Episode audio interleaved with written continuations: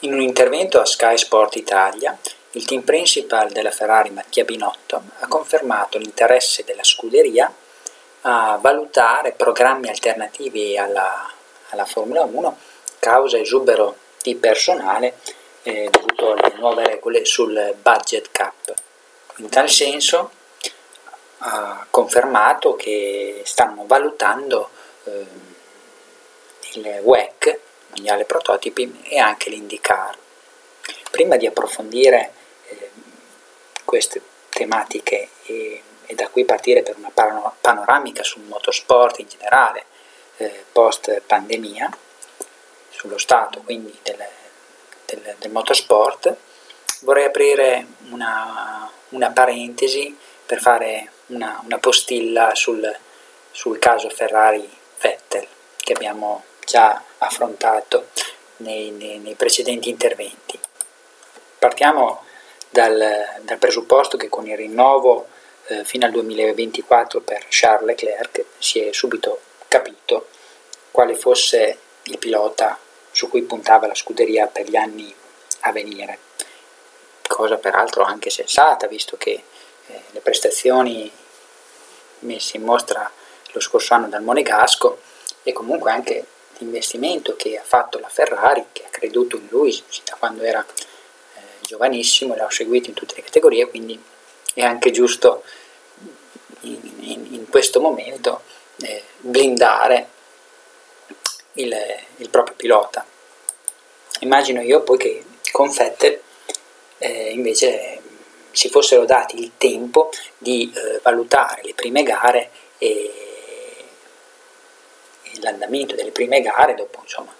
un, anno, un anno e mezzo non propriamente eccellente del tedesco, ecco dicevo di, di eh, valutare l'andamento delle prime gare e poi dopo sedersi attorno ad un tavolo.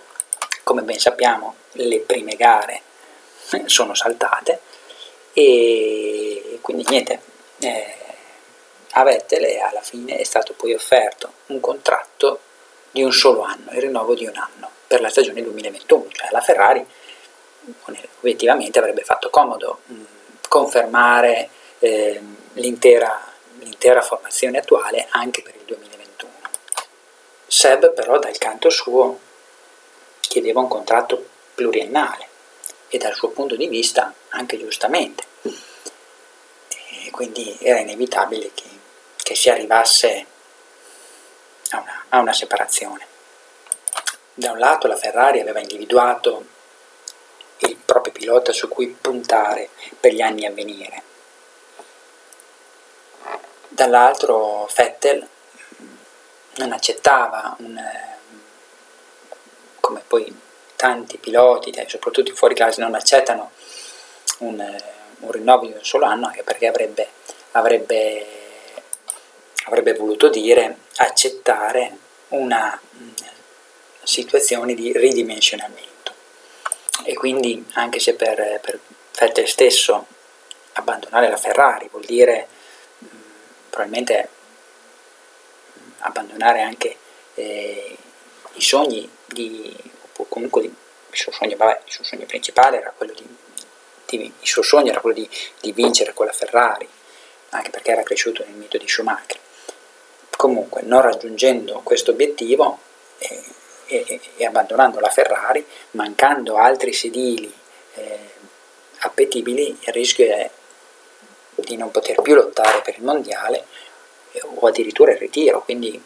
insomma, è, è, una decisione che, che ha dei, dei, dei risvolti non da poco, però i campioni sono, sono così, sono anche orgogliosi, quindi piuttosto che accettare un ridimensionamento, lascia la scuderia. Come fece un altro campione, eh, Alonso, eh, dopo l'anno alla McLaren, quando si scontrò con questo debuttante scatenato che era Lewis Hamilton. Ma torniamo ora al, al, al tema del, di, di, questo podcast e che era mm, che riguarda la, la volontà espressa da, da Binotto di, di, valutare per i programmi futuri della scuderia in alternativa alla Formula 1 sia il mondiale prototipi che la IndyCar. Ora, mh, mm, è tanto che se ne parla, e soprattutto gli appassionati eh, sognano un ritorno della, della rossa a, a Le Mans e nel mondiale prototipi dove nei mitici anni 60 e 70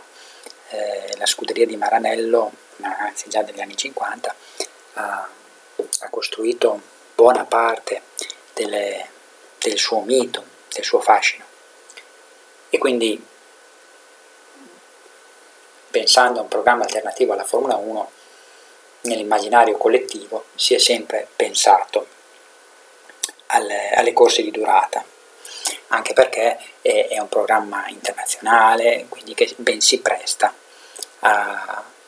ad una partecipazione della scuderia e poi appunto come dicevo eh, fa parte della tradizione. Però eh, il, il momento che sta vivendo il mondiale prototipi non è dei migliori dopo le annate della, dell'era ibrida con le bellissime eh, battaglie tra Porsche, Audi e Toyota, che tra l'altro avevano anche dei, dei sistemi ibridi eh, complessi, diversi tra di loro, c'era proprio anche dal punto di vista tecnico era molto interessante, i motori termici avevano caratteristiche molto differenti, c'erano i diesel, c'erano i benzina, c'erano i turbo, c'erano gli aspirati, eh, il sistema ibrido c'erano i super condensatori della Toyota, c'erano le, le batterie dei, degli altri, dei, dei, dei, competitor tedeschi, quindi era davvero un momento molto interessante. Poi è arrivato il ritiro dell'Audi, poi è arrivato della, quello della Porsche ed è rimasta solo la Toyota. Per cercare di rilanciare il, la categoria, l'Acqua aveva pensato alle, ad una formula che aveva chiamato Hypercar, tanto suggestiva quanto francamente difficile da attuare. Ed infatti non ha ricevuto poi grandissimi o meglio ha ricevuto eh, parole di interesse da parte dei costruttori ma poi programmi veri e propri che sono stati imbastiti, non è che ce ne siano tanti, c'è la stessa Toyota, e si parlava dell'Aston, eh, il successo di questa formula non è stato così eclatante già prima di partire. Ed è così che si è cominciato a parlare della nuova serie LMDH basata, dalla, basata sulle, sulla classe LMP2, quindi la, la, la classe cadetta dei, dei prototipi e quindi, quindi correrà, questa è una cosa molto interessante perché finalmente ci sarà un'unificazione dei regolamenti sia in IMSA che nel WEC, però mh, da un lato ha, ha, il grosso pregio che si correrà mh, con dei budget veramente limitati. E questo è sicuramente un bene perché consentirà a, a molti competitor di partecipare, come gli attuali prototipi della classe LMDH. Anche la nuova classe sarà caratterizzata da telai comuni prodotti da Dallara, Ligier, Multimatic ed Oreca, disponibili ad un costo basso e fisso per tutti. Questo pone poi un primo problema, nel senso che mh, mm, occorrerà bilanciare le, le prestazioni di questa, di questa, nuova classe LMDH con le, eh, le, le, le hypercar, quelle poche che eventualmente ci saranno al via, quindi andranno bilanciate le prestazioni, partendo però da due progetti dif- con costi differenti e anche, mm, e anche caratteristiche differenti, nel senso che, eh, come abbiamo detto, come abbiamo visto, questi prototipi Le Mans Daytona H eh, avranno dei telai comuni, quindi io mi chiedo, mentre come idea può andare bene per una, per una, per una classe cadetta, magari, eh, come si sposeranno poi per, una, per un campionato, eh, per una classe invece eh, di livello apicale, che correrà per il titolo mondiale e che tra l'altro dovrà essere equiparata alle hypercar vetture invece di, di elevata sofisticazione e, e, proget- e un costo progetto quindi ben più elevato, quindi si presenta già questo primo problema. E dal momento che poi verranno equiparate le prestazioni, una casa costruttrice che magari spende un sacco per la propria hypercar, come prenderà il fatto che le prestazioni verranno poi bilanciate da, dal regolamento? Allo stesso tempo, senza nulla togliere a chi produce il telaio, che anzi, cioè, teniamoci, dall'ARA c'è solo da togliersi il cappello, però ad esempio una, una, per una squadra come la Ferrari può avere un senso partecipare con un eh, prototipo Le Mans Daytona H? Non lo so. Perché, perché è chiaro che da un lato puoi partecipare, puoi magari partecipare con la tua hypercar che però ti costa un botto, è sofisticato così, però poi viene bilanciata come prestazioni a, all'altra classe. È per questo forse che, che magari eh, si valuterà anche la hypercar che ad oggi, no, si valuterà scusate anche l'IndyCar che ad oggi è un campionato monomarca, ma che facilmente, non facilmente, ma che diventerà, eh, avrà un nuovo regolamento a partire dal 2022 e,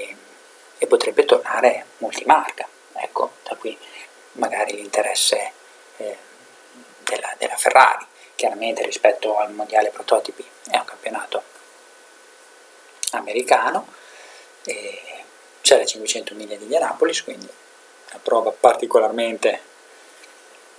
eh, particolarmente beh, mitica e se dovesse effettivamente nel 2022 tornare un campionato plurimarca, la Ferrari potrebbe fare come, come faceva a suo tempo Roger Penske, eh, che tra parentesi era chiamato il Ferrari d'America, che in pratica partecipava quando, quando ancora era negli anni d'oro dell'IndyCar, partecipava appunto con, con, con auto progettate da lui, le famose Penske, e non la Lola o la Reynard o la March eh, con cui correvano gli altri. Approfitto anche per fare una panoramica generale eh, sul, sul, motorsport che chiaramente sta vivendo un momento non, non, non, non particolarmente facile, eh, ad esempio anche di DTM è, arrivata la,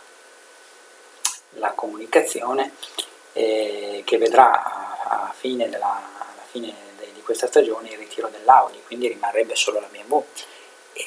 e dunque il proseguimento del campionato è molto a rischio. E anche in questo caso l'ITM ha vissuto spesso di questi alti e bassi, pochi costruttori al, al via, ma in particolare questo è valido negli ultimi anni dove erano presenti solo i tre costruttori, tre costruttori tedeschi e poi per prima ha abbandonato la Mercedes perché comunque cominciava a prendere, a prendere piede la Formula E e quindi la, la, la necessità di correre eh, in questo campionato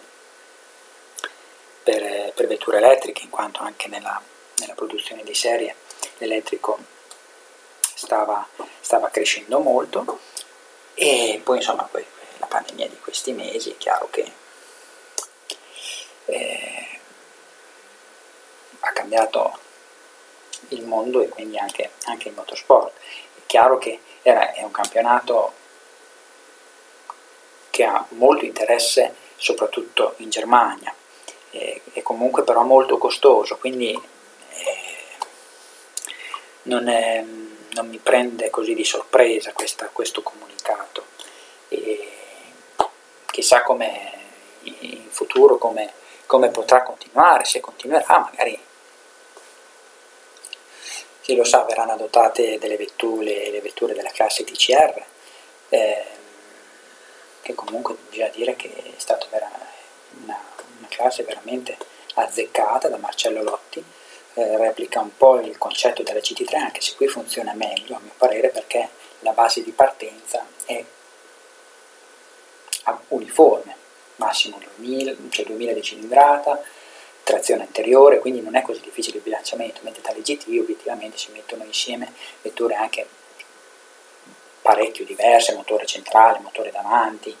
eh, aspirato, turbo, quindi è più difficile. Qui invece eh, è un po' più facile, è chiaro che il campionato TCR nasce per, per, per clienti sportivi, non per attività ufficiali, però chissà, magari un DTM domani eh, potrebbe, potrebbe aprire ad, ad un impegno ufficiale delle case, magari con regolamenti leggermente diversi, non so, mi viene in mente come anche nel mondiale prototipi c'è la classe GTE Pro, in questo caso potrebbe esserci un campionato TCR per i professionisti, ma questa è una cosa che, così, una riflessione che sto facendo in questo momento senza alcun fondamento reale, però obiettivamente